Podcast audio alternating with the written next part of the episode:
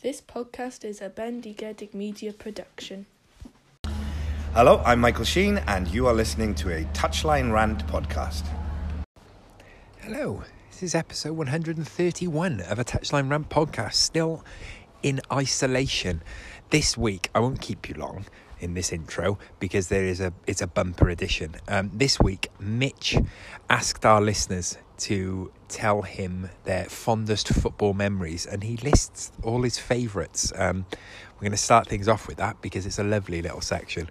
Uh, then I discuss football transfer rumours, in particular Harry Kane to Manchester United. Um, we then have Jordan Lloyd, CSKA Sophia Gardens captain, disc, uh, reviewing The Damned United with former guest on this very podcast, Mr. Michael Sheen. Um, we then have a special guest, uh, Rhys from Heavy Mental Podcast, which is another podcast on uh, that's produced by our producers, Bendy Bendigedig Media. And Alex brings the next instalment in Football Apocalypto, where he discusses football clubs furloughing their staff. Uh, really hope you enjoy. Don't forget to follow us on social media at a touchline rant everywhere you get your media socially. And once again, thank you very much to our producers, Bendigedig Media, for helping us continue to put these shows out despite the current lockdown. Uh, I'll leave it there. Music.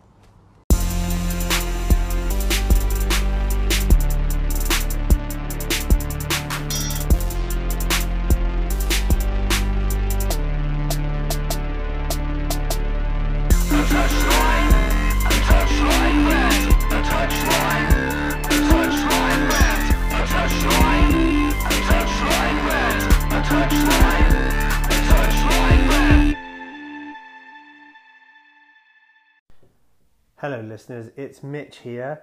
Um, this week, I'm going to be talking about something which I, uh, I think will hopefully bring a bit of positivity to the current situation at the moment. Um, I'm going to be talking about happiest football memories. And when I thought that this might be something worth exploring, uh, I was maybe going to talk about it for a, a, few minutes myself and, and possibly read out uh, a couple of memories here for um, four or five minutes.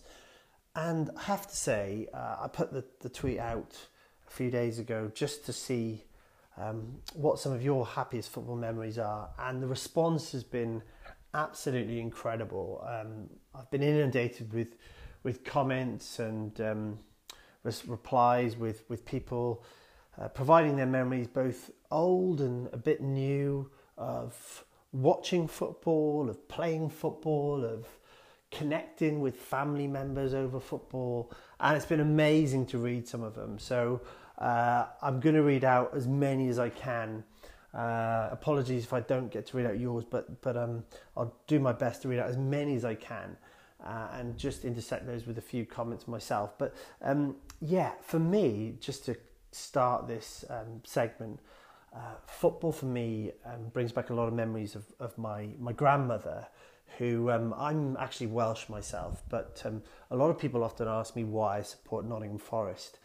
And my nan is the reason for that. She was from Nottingham and she was such a big fan and an avid supporter that she followed Forest not just across uh, the country, but to many other countries as well. And she went to um, so many European games, home and away, during the glory years when we won back to back European Cups in the late 70s. Um, there's a great photo of her, um, which I'll have to try and dig out and perhaps tweet out, of her with the European Cup. And uh, she was um, well known by a lot of the Forest administration staff and and um, and so on.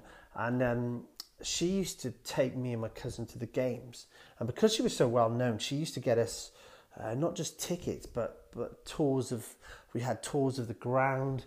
Uh, I had a meal um, as a young child with Brian Clough, Roy Keane, Teddy Sheringham, Stuart Pearce, Des Walker, Steve Stone, um, wonderful players. Um, uh, that went on to do to do great things and, and also were, were key parts of um, the later era of Clough's Reign. And it, I guess that was I was so young; it was kind of lost on me. Um, I was almost at the table, kind of saying to Stuart Pearce to pass the salt, and I was only a couple of um, you know seats down from from Brian Clough and, and spoke to him. And I think now I'd be absolutely starstruck. But it's one of those when you're a kid and there's that kind of perhaps not the realization of, of what you're doing and what you're experiencing.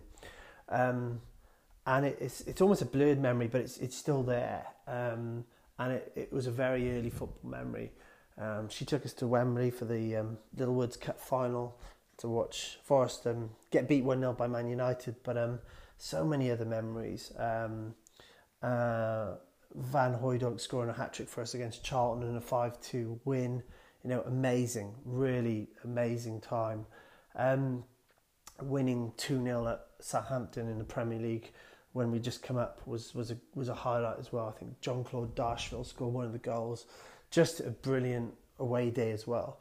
So many memories of watching football, and I could I could give so many more um, examples, but um, it wasn't just the games. It was it was sort of connecting with my nan and my cousin, and um, getting the train to games because every game was like an away game because we lived in Cardiff, and um, and the whole train journey in the morning. I remember a game we went to the FA Cup, uh, an FA Cup tie where we were playing Oxford, and we got all the way there, and um, and it, we found out when we got there that that it would been had been called off because of snow, but it was still just something that sticks in your mind the whole day, and it was something about not just the match but the whole build up, getting on the train early, you know, you know, reading Match or Shoot magazine, and you know, getting your sweets on the train and your, your you know, you drink and all that. And it was great.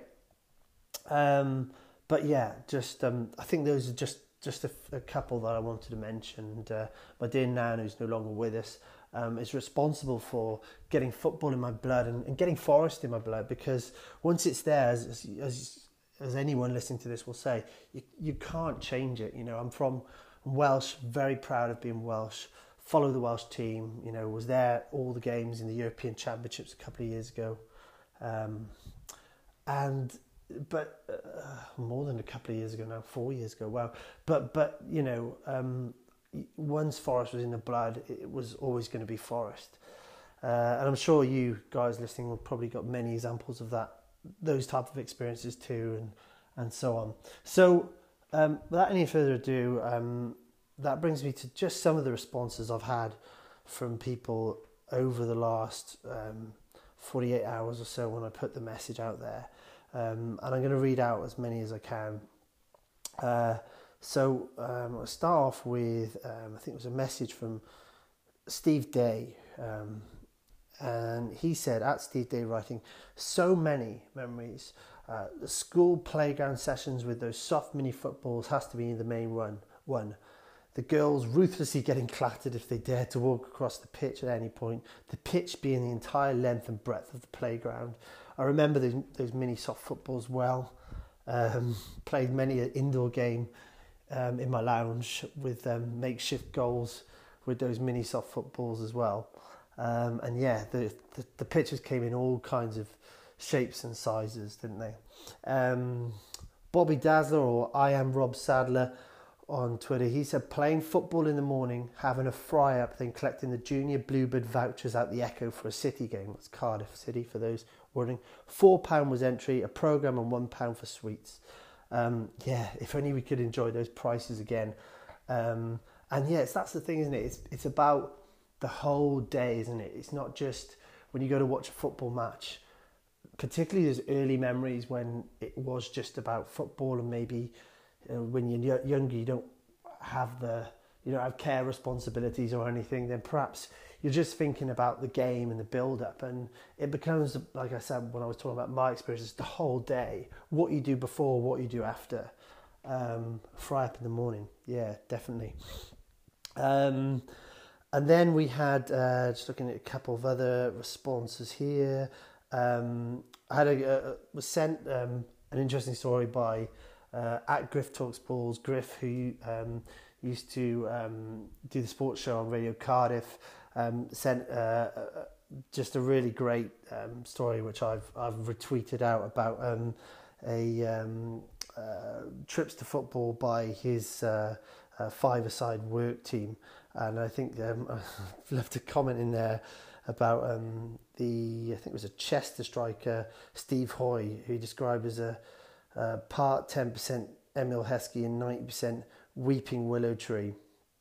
Uh, but yeah, um, that was a game they went when they went to watch um, Chester in the in drawn away to Aston Villa in the League Cup, and they went wearing their team shirts. And um, yeah, and there's a photo of them as well. But um, yeah, great, um, great story that which I've I've tweeted out.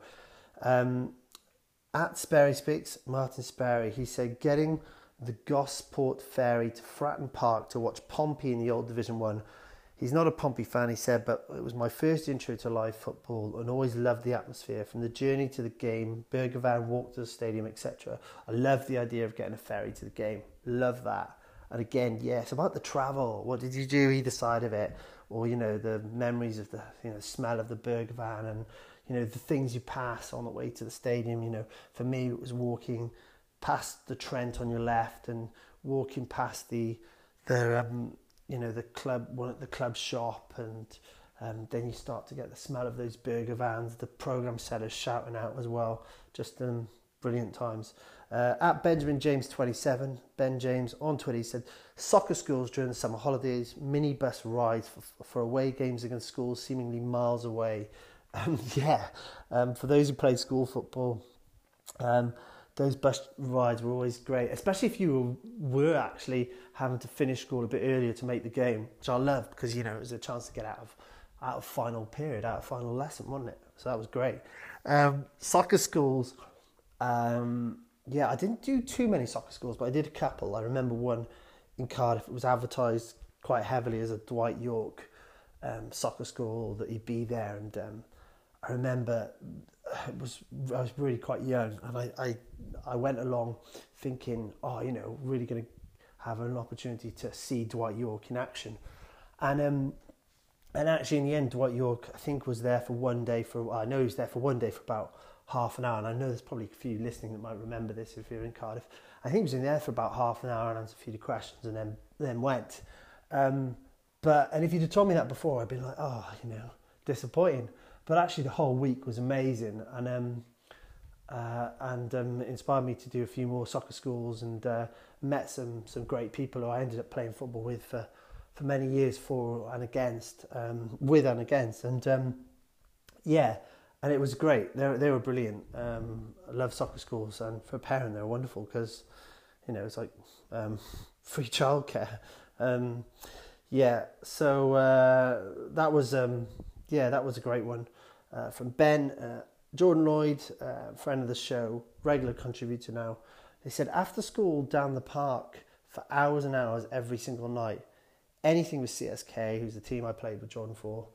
Um, Barcelona to watch Espanyol away with Wolves 4 0 up, um, which he went to recently. Um, watching City and Chelsea go out the cup in the hot tub at yours, he says. um, too many to name. Um, yeah, great. Um, yeah, some great recent memories as a Wolves fan, and yeah, and uh, enjoyed a few drinks watching some of those footy with Jordan over the years. Some really, really great ones from a range of fans here. Um, uh, what have we got here? Just have a look. Uh, Mook, at Mukambala17, and his name is Raj Devendravan. Uh, hope I pronounced that right, Raj. Um, uh, he says, best two memories of my dad surround football. He took me to my first game, Arsenal v Leicester at Highbury, and tried to take me to see the parade after Arsenal, Arsenal's first double. We were just too late, but knowing we were there, knowing where we were, ace. Um, yeah, must have been a great time to be an Arsenal fan, and I'm shame you guys can make the parade, but um, but yeah, still very very fond um, very fond memories. Uh, at Gareth, um, at GT18, Gareth says, honestly, for me, more recently, it's been women's football. Generally love going to watch Man United women home and away. Going back further, my happiest memory is with my dad going to see Oldham versus Everton in the 2013 FA Cup. Late Matt, Matt Smith equaliser took it to a replay.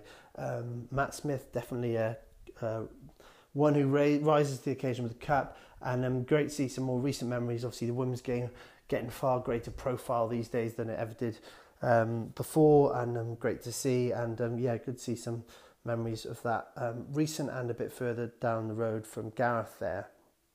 Uh, few more, just um, looking at the list here. What have we got? Um, had one from uh, uh, at Kadiba Ponytail, or and at Kadiba's Ponytail.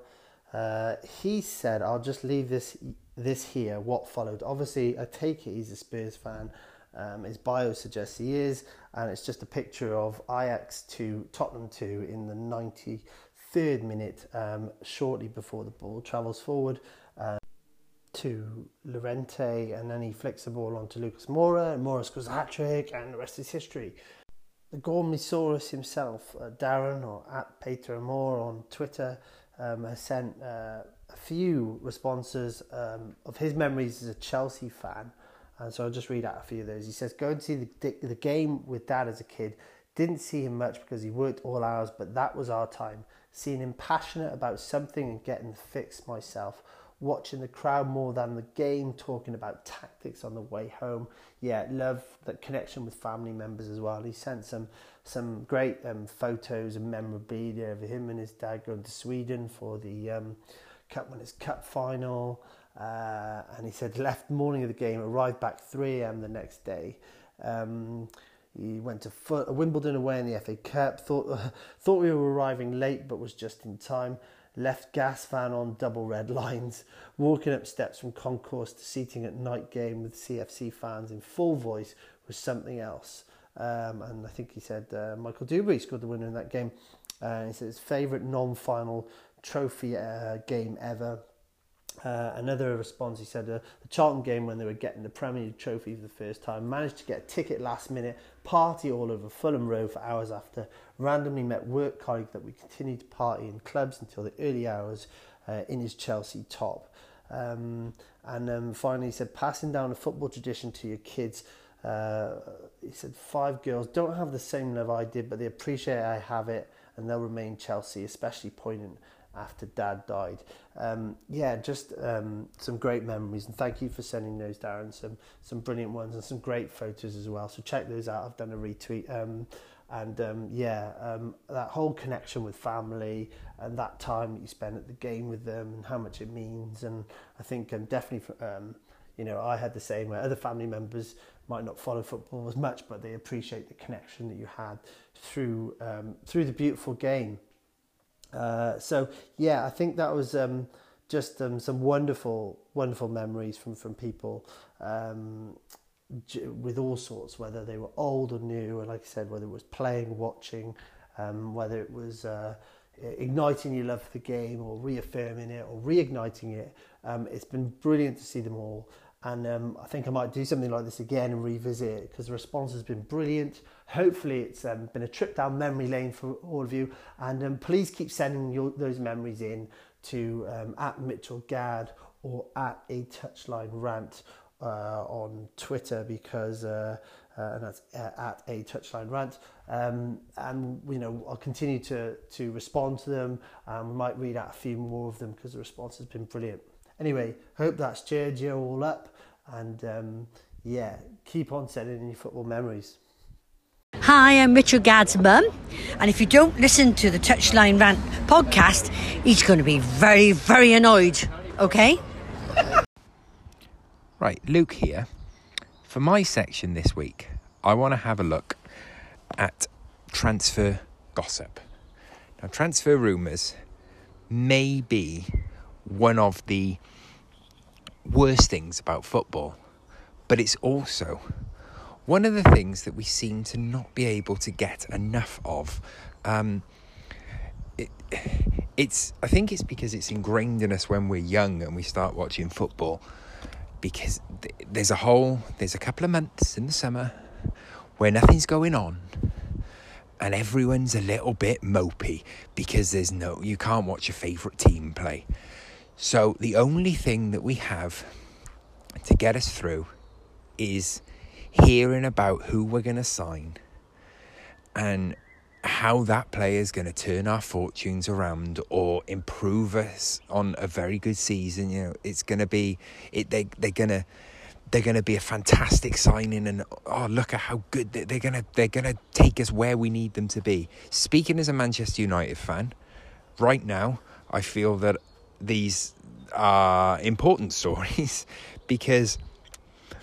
To be quite honest, the signing of Bruno Fernandes in the January transfer window was more exciting than quite a few of the games that we've had in the last well five years if i'm being honest so they do have they, they do have their place they are important and they do help us as football fans to it's it's almost bragging rights with transfers if your team goes out and makes a marquee signing it is bragging rights um, and it helps people. It, it, it, it, helps people believe that their team can be better than they were last year. Or if you had a successful season, it helps them believe that they can sustain that success.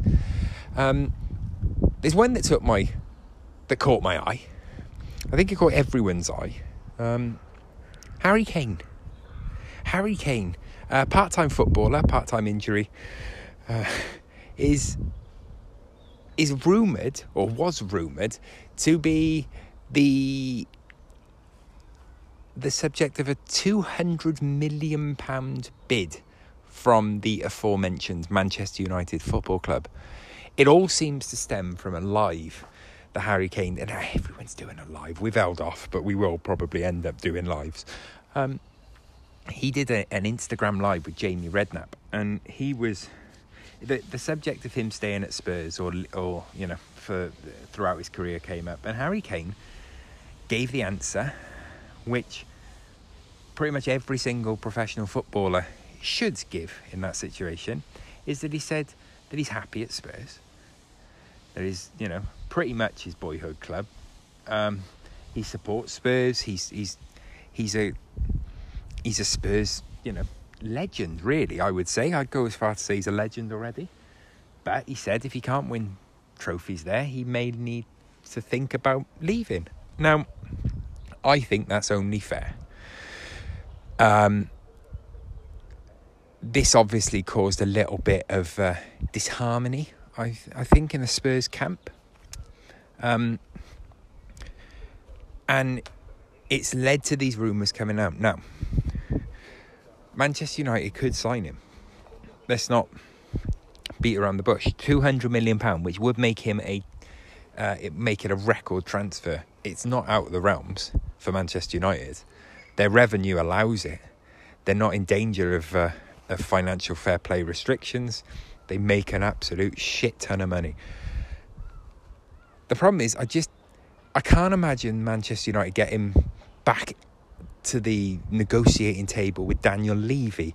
It's on record that the club have struggled to negotiate with Spurs before. They don't like doing it. Daniel Levy is a is a, a noted pain in the ass when it comes to negotiations, and he will try and get every last penny that he can, and rightly so. That's his job. Um, as the uh, decision, which has now been rightly reversed, to put non-playing staff on furlough, we'll see that Daniel Le- will show that Daniel Levy is his main job is making money and making sure that the club prosper. Now, if you've got Harry Kane, who's a British talent, who's a proven goal scorer, you're gonna want. He's gonna be a record transfer, especially if he goes to another Premier League club. My argument, and as I've said just a minute ago, I am a Manchester United fan. My argument right now would be if you're Harry Kane and you're leaving Spurs, because let's be brutally honest about it, if you want to win trophies, Spurs is not going to be the club for you. Are you really more guaranteed to win them at Manchester United right now? You, you pro you, it's more likely that you will. But is it is it as definite as say if you join Man City or if you, you know, or Liverpool or, well, or if you eat suit abroad? You know, the, the, the fact of the matter is, You could make an argument that signing for Manchester United now in the hunt to win more trophies is not a leap up that it was for, say, Dimitar Berbatov um, or Michael Carrick. You know, it's it's okay. You might win a, a League Cup um, or maybe a Europa League because that's the other thing about this is if Harry Kane leaves Spurs, I mean, he's not he's not going to get Champions League football straight away. So would he do it? I don't think he is. I do think this is the most clickbaity story doing the rounds, um, and I haven't seen one reputable journalist actually reporting it. I think it came in the day. I think it was in the Daily Mail. Says it all. Um, away from the that that story, um, one that did make me chuckle a little bit uh, was Lovren, Dejan Lovren, the uh, self-titled greatest defender in the world uh, has been linked to Arsenal. Now, Arsenal Football Club, they've had enough problems in defence. The last thing they need is Lovren. Imagine for a second that this is actually true and it does happen, and it wouldn't surprise me at all if that transfer came off. Imagine having a back line of Soc- Sokratis, David Luiz, and Lovren. I mean, the opposition would love that, surely. That is a calamity waiting to happen, those three. Um, and then just before I wrap up this section, I wanted to just uh, stay in London but move move across to Chelsea, where here we go. This is one day's worth of rumours across all the, the UK tabloids um, and broadsheets. We're not exclusive. Chelsea were linked to Donnarumma, Manuel Neuer, Coutinho, Dries Mertens, Samuel Umtiti, Declan Rice, Alex Telles, and Matt Targett. That's one day. I mean, Matt Targett alone. But that's one day's worth of rumours there. One day's worth of rumours for Chelsea. Imagine being a Chelsea fan and thinking, oh, wonder who we United being linked with Harry Kane. Who we being linked to? And you got an absolute smorgasbord of of players being linked to the club. Um, so silly season is upon us already. I mean, I don't understand why, considering that we have no idea if the league's going to even be finished at this point, let alone when the transfer window will open. God knows what's going to happen. I mean, some of these players, Dries Mertens, for example, his contract's coming up. Like, what's he going to do?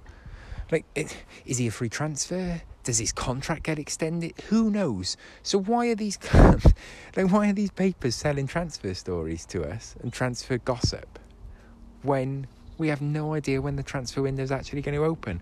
Um, I'll check back in on this in a couple of weeks because it's I do love a transfer rumor. I do enjoy it, and uh, yeah, we'll see. We'll see how this plan like pans out now. Uh, but yeah, any Spurs fans, don't at me. Apologies. Any Arsenal fans, don't at me. Apologies. Uh, Chelsea fans, commiserations on uh, being linked with Matt Targett. Hi, this is the Blender Coach, and you're listening to a Touchline Rant's latest podcast, Back of the Net. All right, gentlemen, gather around, please. Well, I might as well tell you now. You lot you may all be internationals and have all won every domestic honour there is to be won under Don Revie. But as far as I'm concerned, the first thing you can do for me is to chuck all your medals and all your caps and all your pots and all your pans into the biggest bin dustbin you can find because you've never won any of them fairly. You did it all by bloody cheating. Hello, everyone. Jordan Lloyd here, back with another film club to get you through this period of social distancing. So, with former guest and friend of the podcast, Michael Sheen, returning to our screens last night in ITV Drama Quiz, I thought it was the perfect opportunity to talk through his incredible portrayal of legendary manager Brian Clough in The Damned United. The Damned United was released in 2009 and covers Brian Clough's ill-fated tenure as Leeds United manager in 1974.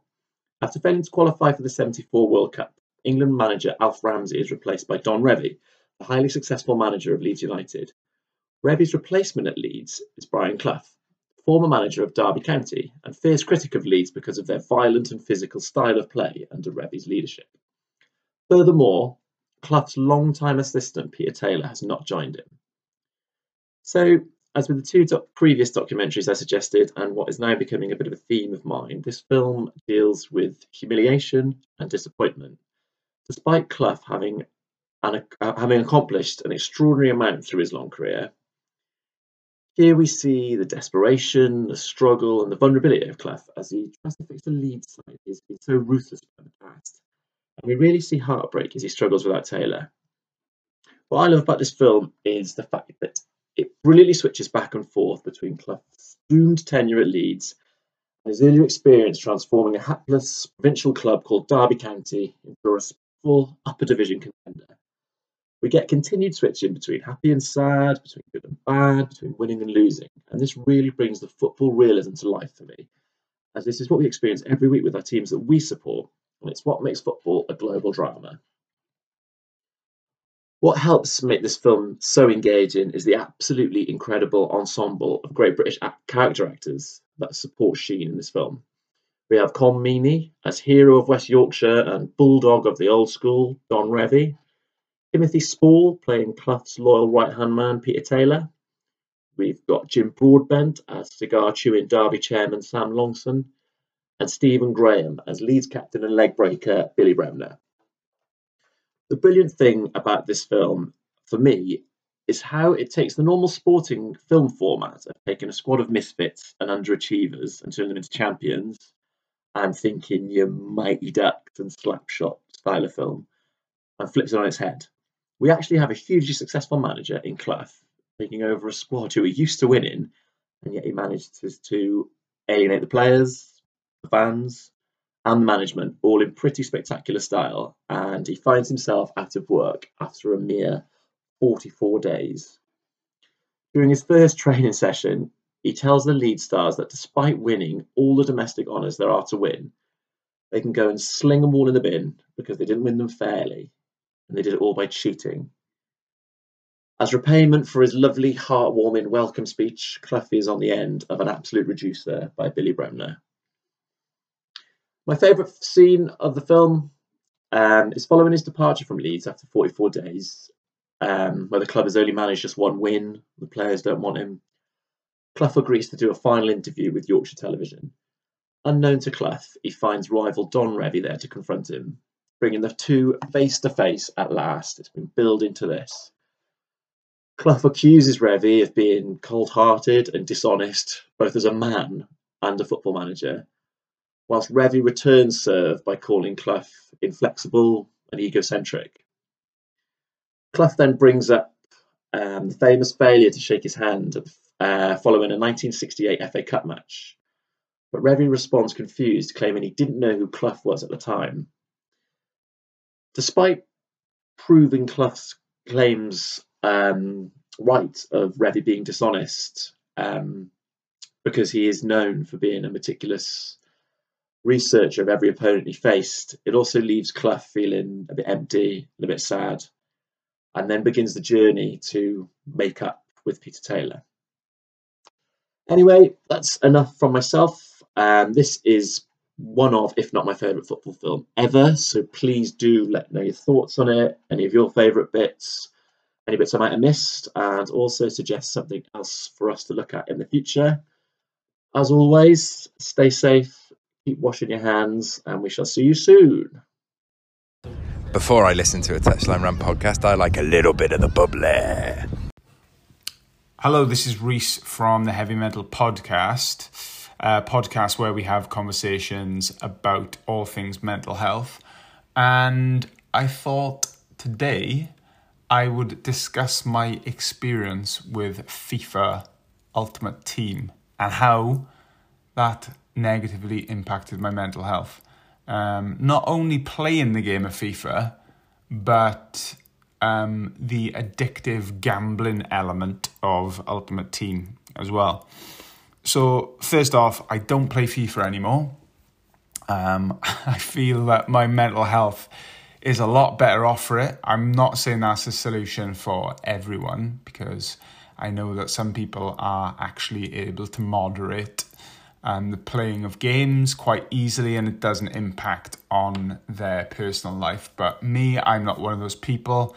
Uh, unfortunately, I found that I can't really play games at all because I get too addicted to them, and all of my waking hours tend to be uh, taken up with thinking when's the next time I can play the game, how long can I play the game for this time, etc., etc. So I already have that base addictive personality um, to be able to uh, you know get really easily addicted to games. So I was on the on the back foot when I when I started playing FIFA, and that's aside from all of the annoying things that happen when you play FIFA. Anyway, let's get into it. So, a few years ago, I used to live with um, a few friends of mine in a shared house, and we all loved playing FIFA.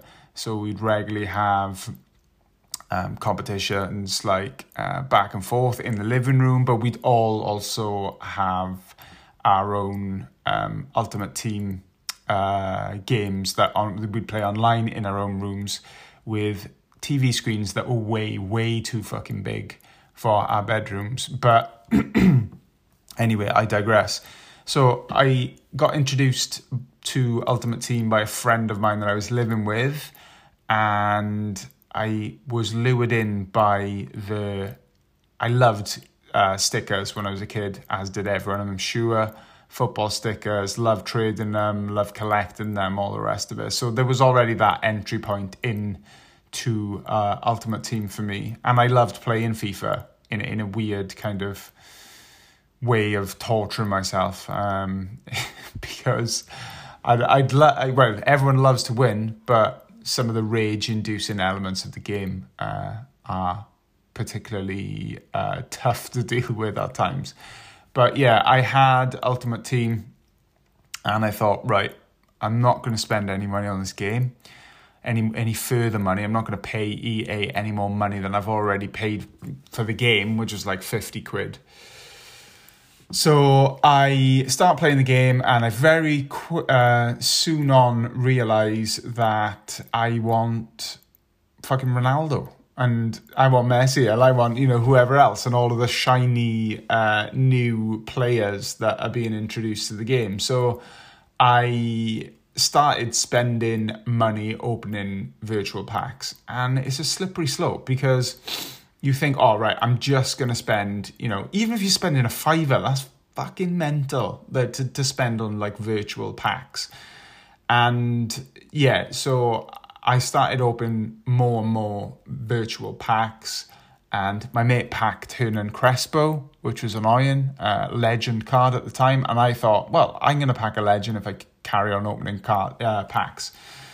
Didn't happen. Um, annoyingly, I probably spent in 2014 or 15, I probably spent about 600 quid um, in the first few months of the game coming out, and I had really nothing to show for it. Um, m- me and the boys in the house were also um, purchasing coins via online gold farmers, and then having in the having the coins deposited into our account so we could actually buy some decent players. But slippery slope from the gambling element alone. I think it's a really, really bad feature to have in a game that is primarily played, I would say, on the most part, by younger kids. Um, and if they have uh, their parents' credit card details on there and stuff, then there there's you know you I've seen stories of of kids going nuts on downloading packs and stuff for Fortnite and that as well as in parents are billed with like you know hundreds of pounds worth of stuff um, for what is just virtual you know you can't even put your hand to it it's just money for nothing really um, but yeah it's very easy to get in that addictive cycle of um, wanting to just continually it's it's that thing of it's the it's pure gambling. I think it's that thing of if I the next pack will have X person in it or whatever. But the thing is, even if it does, ultimately that is meaningless because when you step away from the game, you turn your console off. You don't have any of that stuff. It's just EA capitalizing upon people in human behavior in the moment. Because if you actually stop to think about what you're actually doing, uh, and you weren't swept up in that addiction, you would second guess yourself. Like it happened to me a few times. I'd be like, "What the fuck am I doing? I'm spending, you know, hundred, well, eventually hundreds on this game." Um, and that's a side, so that impacted my mental health and that I was caught up in this addiction. The addiction of playing the game and the addiction of wasting actual money downloading virtual bloody packs on Ultimate Team. Um, and that's aside from the other negative mental health aspect of me um, spending so much time playing the game, all my waking hours basically, from the time I came back from work till like three o'clock in the morning, be up for work seven o'clock the next day just couldn't shut off from that game. Um, I was I was heavily addicted to it, and it was impacting um, my you know friendships, the way I operated. It messed up my brain wiring because uh, I all I could think about was the game, and again, like I said, that's aside from the fact that there was. Um, actual rage-inducing elements of the game as well, where you know you'd lose like two in a row and then you'd let in some like really scruffy grass cutters and the keeper would get megged and stuff and people scoring from 50 yards out and all the rest of it. And it would re- I, it would send me mad. It would send me mad. I'd try to snap pads throwing pads at tv screens snap discs. I think that was one of the times i think it may have been the last time um, that I played FIFA, I actually snapped the disc so I couldn't go back onto it. And I ended up selling my console like soon after. But I was it was really bad. A life without FIFA for me now is uh, I'm a lot better off mentally. I'm a lot. Uh, I I mean I can't play any games just because of my addictive nature, and I think that's why it's difficult and almost cruel is the wrong word, but it's not ethical for EA to implement um, Ultimate Team for money in into their game. I think I know that some countries have banned it.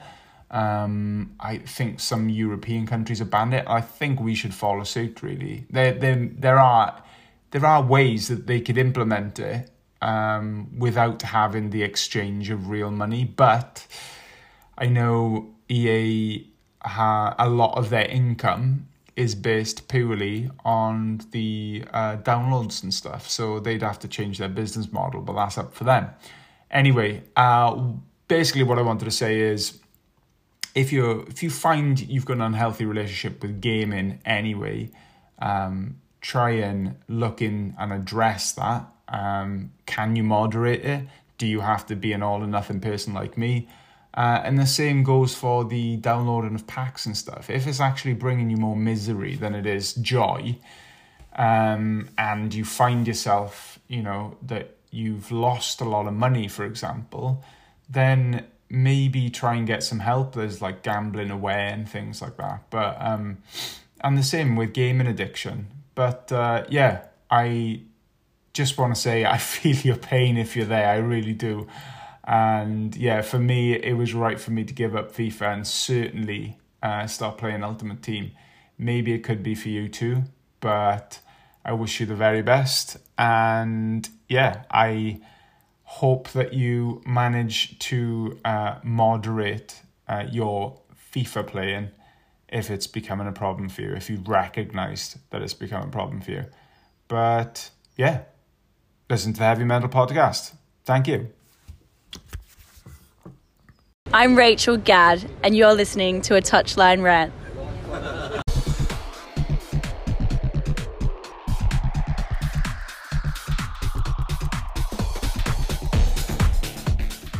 Football post apocalypto. Football post apocalypto.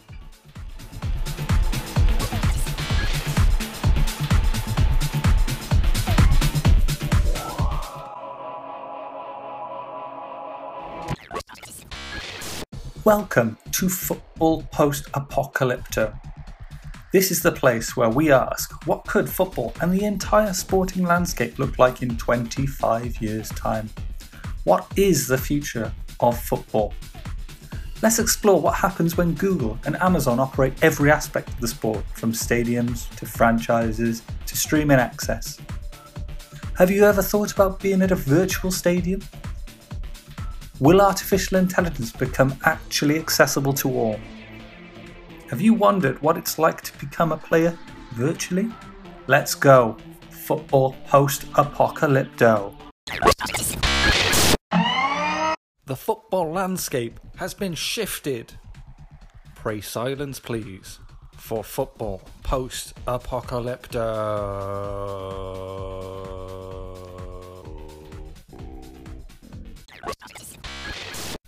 This time, we roam through the realms of what to do for business, bracket football, in paying not only for their commodities, bracket players, but the entire business staff in the meantime. There's a crisis, there's a crisis, there's a football crisis everywhere. Let's start by the crisis of Barcelona. Six board members have quit recently, are in, in turmoil in turbulent times with economic bankruptcy knocking on the door. Hello? Who's there? Bankruptcy! Go away! We don't want you here! The Barcelona crisis is one of those typical examples of when worlds collide. You've got Rousaud, who is looking for transparency on player purchases and sales with a whole campaign to clean up Barcelona. It's all very suspicious when players themselves are also critical of the regime and have had run ins with uh, Joseph Bartomeu, as Messi has done already. So it is.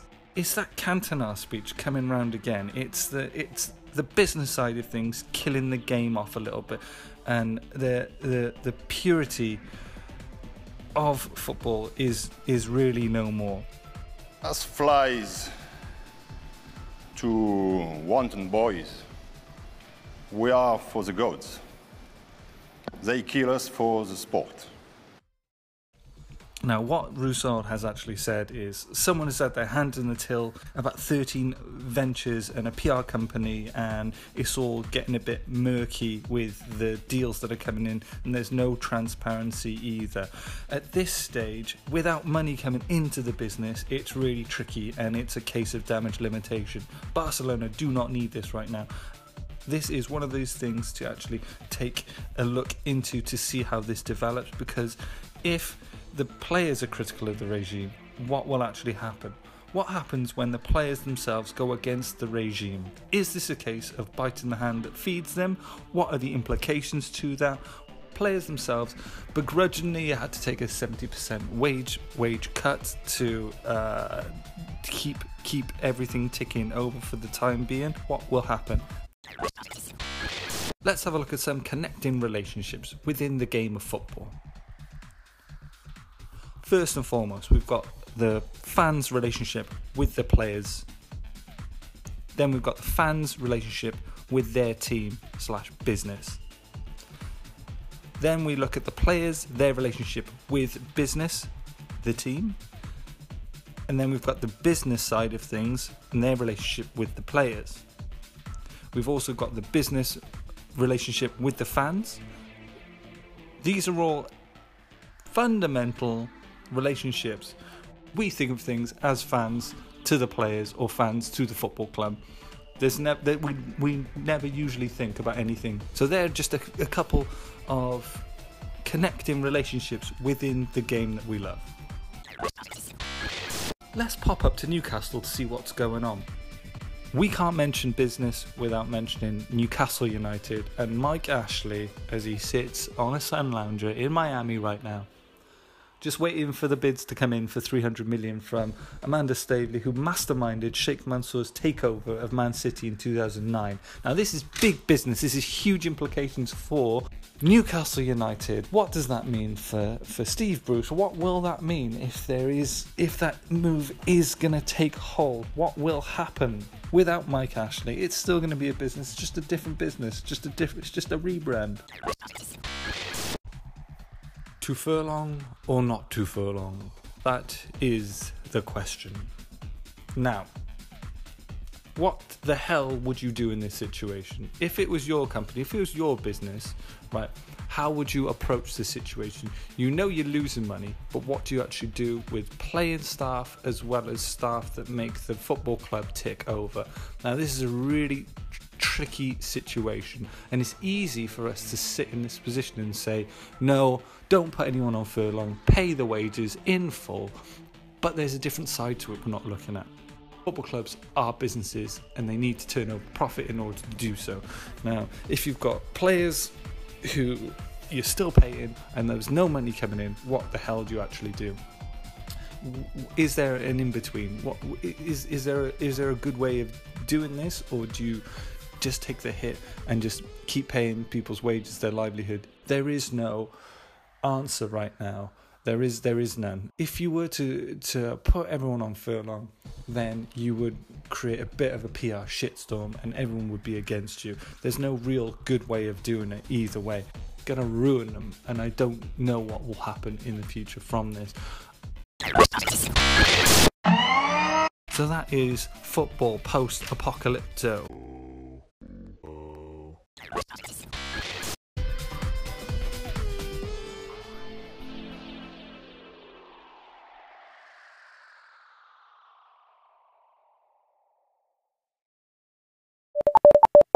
So continuing with the negative narrative, join Bolton Wanderers. You know, nice move, good move. This player failed to make an impact at Bolton. Only managed one goal after a solitary season. Another move, Blackburn, oh, decent, you know. Started well, six goals, bit of positivity. History repeated itself though, as he again suffered a drop in form, managing three goals, which saw them relegated, and manager Graham Souness blaming him for the club's down success. Well, there you have it. Another week, another podcast in the bag. Thank you very much for tuning in. Thank you very much for your support. It really means an awful lot to us. Uh, thank you very much to Rhys from Heavy Mental Podcast for joining us this week as well. Um, look, there should be a few more special guests coming up in the next few weeks, which I'm extremely excited about. More news as and when I have it. Uh, thank you very much to our producers, Bendigedig Media. And uh, that's all for now. Don't forget to follow us on social media at a touchline rant everywhere you get your media socially. And uh, we will see you again next week. Bye bye.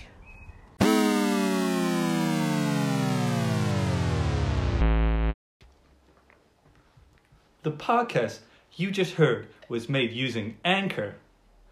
Ever, ever thought about making your own podcast? Anchor makes it really easy for anyone to get started.